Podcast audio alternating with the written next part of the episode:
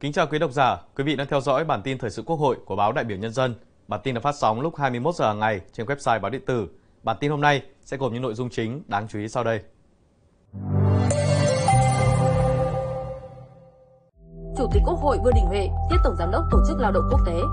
Phó Chủ tịch Thường trực Quốc hội Trần Thanh Mẫn chủ trì cuộc họp ban tổ chức hội nghị Nghị sĩ trẻ toàn cầu lần thứ 9.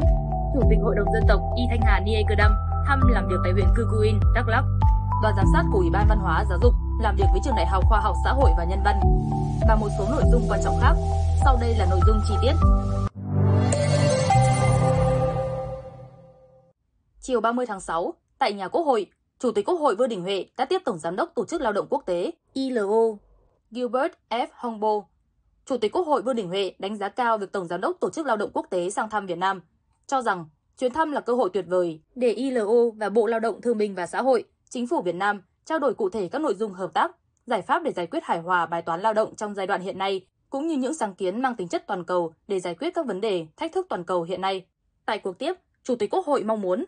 ILO và Văn phòng ILO tại Việt Nam hỗ trợ Bộ Lao động, Thương binh và Xã hội trong quá trình nghiên cứu, xem xét, đánh giá và có những quyết sách quan trọng đối với các sáng kiến mang tính chất toàn cầu, nêu những giải pháp chính phủ, Quốc hội Việt Nam đã và đang triển khai để khắc phục sự chậm trễ của một số dự án hợp tác phát triển. Chủ tịch Quốc hội cũng mong muốn các đối tác phát triển chung tay với chính phủ Việt Nam, hai bên cùng nỗ lực nhiều hơn để vừa tuân thủ các quy định của hiệp định vay, vừa hài hòa với luật pháp Việt Nam để đốc thúc việc triển khai các dự án này. Nếu có vướng mắc ở đâu thì trao đổi ngay với các cơ quan của Quốc hội và Quốc hội để kịp tháo gỡ. Quốc hội Việt Nam đang ngày càng siết chặt kỷ luật, kỷ cương tài chính ngân sách. Chủ tịch Quốc hội nhấn mạnh, cảm ơn những chia sẻ rất toàn diện, sâu rộng của Chủ tịch Quốc hội. Tổng Giám đốc ILO cũng cho biết, các tổ chức Liên Hợp Quốc đang làm tất cả những gì có thể để thúc đẩy việc thực hiện các dự án này. Chiều 30 tháng 6, tại nhà Quốc hội, Ủy viên Bộ Chính trị, Phó Chủ tịch Thường trực Quốc hội Trần Thanh Mẫn, trưởng ban tổ chức hội nghị Nghị sĩ trẻ toàn cầu lần thứ 9, đã chủ trì cuộc họp của ban tổ chức, giả soát công tác chuẩn bị tổ chức hội nghị. Phát biểu tại cuộc họp, Phó Chủ tịch Thường trực Quốc hội đề nghị ban tổ chức và các tiểu ban tổ chức hội nghị cần tiếp tục bám sát kết luận số 1521 ngày 28 tháng 6 vừa qua, bảo đảm cụ thể, chi tiết cả về nội dung chương trình, quy mô tổ chức, trách nhiệm của từng bộ ngành, địa phương, đơn vị, triển khai nghiêm túc đề án tổng thể đã được Bộ Chính trị thông qua, bảo đảm tổ chức thành công hội nghị cả về nội dung, lễ tân, hậu cần, an ninh, tuyên truyền. Phó Chủ tịch Thường trực Quốc hội đồng thời nhấn mạnh,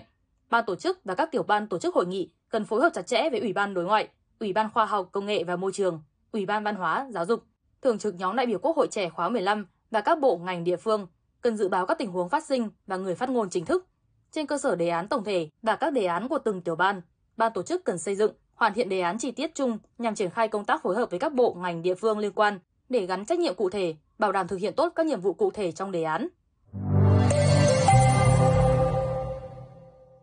Ngày 30 tháng 6, tại huyện Cư Cuin, Đắk Lắk, đoàn công tác của Hội đồng Dân tộc do Ủy viên Trung ương Đảng, Chủ tịch Hội đồng Dân tộc Y Thanh Hà Nie Cơ Đam làm trưởng đoàn đã thăm và làm việc tại huyện Cư Cuin về tình hình thực hiện chế độ, chính sách đối với đồng bào dân tộc thiểu số trên địa bàn. Tại cuộc làm việc, Chủ tịch Hội đồng Dân tộc Y Thanh Hà Nie Cơ Đam chia sẻ về những mất mát của chính quyền, nhân dân huyện Cư Cuin trong vụ nhóm đối tượng tấn công tại xã Ea Tiêu và Ea Cơ Tu xảy ra ngày 11 tháng 6 vừa qua, đồng thời đề nghị các cấp chính quyền địa phương tiếp tục thực hiện tốt công tác bảo đảm an ninh trên địa bàn, ổn định tư tưởng, đời sống nhân dân. Huyện cần tiếp tục thực hiện có hiệu quả các chính sách dân tộc, tôn giáo, các chương trình mục tiêu quốc gia, tăng cường tuyên truyền về chủ trương của Đảng, pháp luật của nhà nước đến các tầng lớp nhân dân, tăng cường củng cố khối đại đoàn kết dân tộc, nâng cao niềm tin của đồng bào dân tộc với Đảng, nhà nước, Quốc hội. Cùng ngày, đoàn công tác đã đến thăm, tặng quà cán bộ các xã Ea Cơ Tu và Ea Tiêu, thăm hỏi và động viên thân nhân các gia đình cán bộ, chiến sĩ hy sinh trong vụ nhóm đối tượng tấn công vào trụ sở Ủy ban nhân dân hai xã. Nhân dịp này, Ngân hàng Nông nghiệp và Phát triển nông thôn Việt Nam đã trao 1,2 tỷ đồng cho tỉnh Đắk Lắk và huyện Cư Cuin để làm nhà đại đoàn kết cho đồng bào dân tộc thiểu số.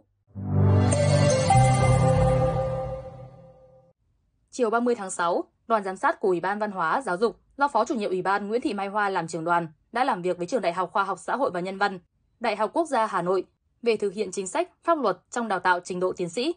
Phát biểu tại buổi làm việc, Phó chủ nhiệm Ủy ban Văn hóa Giáo dục Nguyễn Thị Mai Hoa ghi nhận hiệu quả đào tạo của Trường Đại học Khoa học Xã hội và Nhân văn, thời gian qua đã đóng góp to lớn vào quá trình đào tạo nhân lực chất lượng cao thuộc khối ngành xã hội và nhân văn cho đất nước. Phó chủ nhiệm Nguyễn Thị Mai Hoa cho rằng, đào tạo nguồn nhân lực chất lượng cao nói chung, đào tạo tiến sĩ nói riêng, đứng trước nhiều thuận lợi nhưng cũng không ít khó khăn, thách thức. Những chia sẻ kiến nghị tại buổi làm việc sẽ được đoàn giám sát nghiên cứu, tiếp thu, trên cơ sở đó góp phần hoàn thiện hệ thống chính sách, pháp luật về đào tạo trình độ tiến sĩ. Chiều 30 tháng 6, tại trụ sở Văn phòng Quốc hội 22 Hùng Vương, Ban dân nguyện thuộc Ủy ban Thường vụ Quốc hội tổ chức gặp mặt trao quyết định nghỉ hưu, hưởng chế độ bảo hiểm xã hội đối với bà Lê Thị Nguyệt, Phó trưởng ban. Tại buổi lễ, trưởng ban dân nguyện Dương Thanh Bình đã trao quyết định về việc nghỉ hưu theo chế độ cho Phó trưởng ban dân nguyện Lê Thị Nguyệt từ ngày 1 tháng 7 năm 2023. Trưởng ban dân nguyện Dương Thanh Bình ghi nhận và đánh giá cao những đóng góp của bà Lê Thị Nguyệt trong suốt thời gian công tác tại ban dân nguyện cũng như tại Quốc hội, luôn nêu cao tinh thần trách nhiệm, tâm huyết, nhiệt tình, chân thành, thẳng thắn với đồng nghiệp và phát huy tinh thần đoàn kết, xây dựng tập thể gắn bó giữa các thành viên ban dân nguyện nói riêng, của đơn vị nói chung, đóng góp cho sự phát triển chung của Quốc hội. Chân thành cảm ơn sự quan tâm, động viên sâu sắc của lãnh đạo ban dân nguyện, cán bộ vụ dân nguyện cùng toàn thể lãnh đạo, cán bộ Ủy ban xã hội, Phó trưởng ban dân nguyện Lê Thị Nguyệt khẳng định sẽ tiếp tục cố gắng cùng Đảng bộ, chính quyền địa phương nơi cư trú để thực hiện tốt trách nhiệm của một đảng viên, một công dân. Bản tin hôm nay xin được kết thúc tại đây. Cảm ơn quý vị đã quan tâm theo dõi. Xin kính chào tạm biệt và hẹn gặp lại.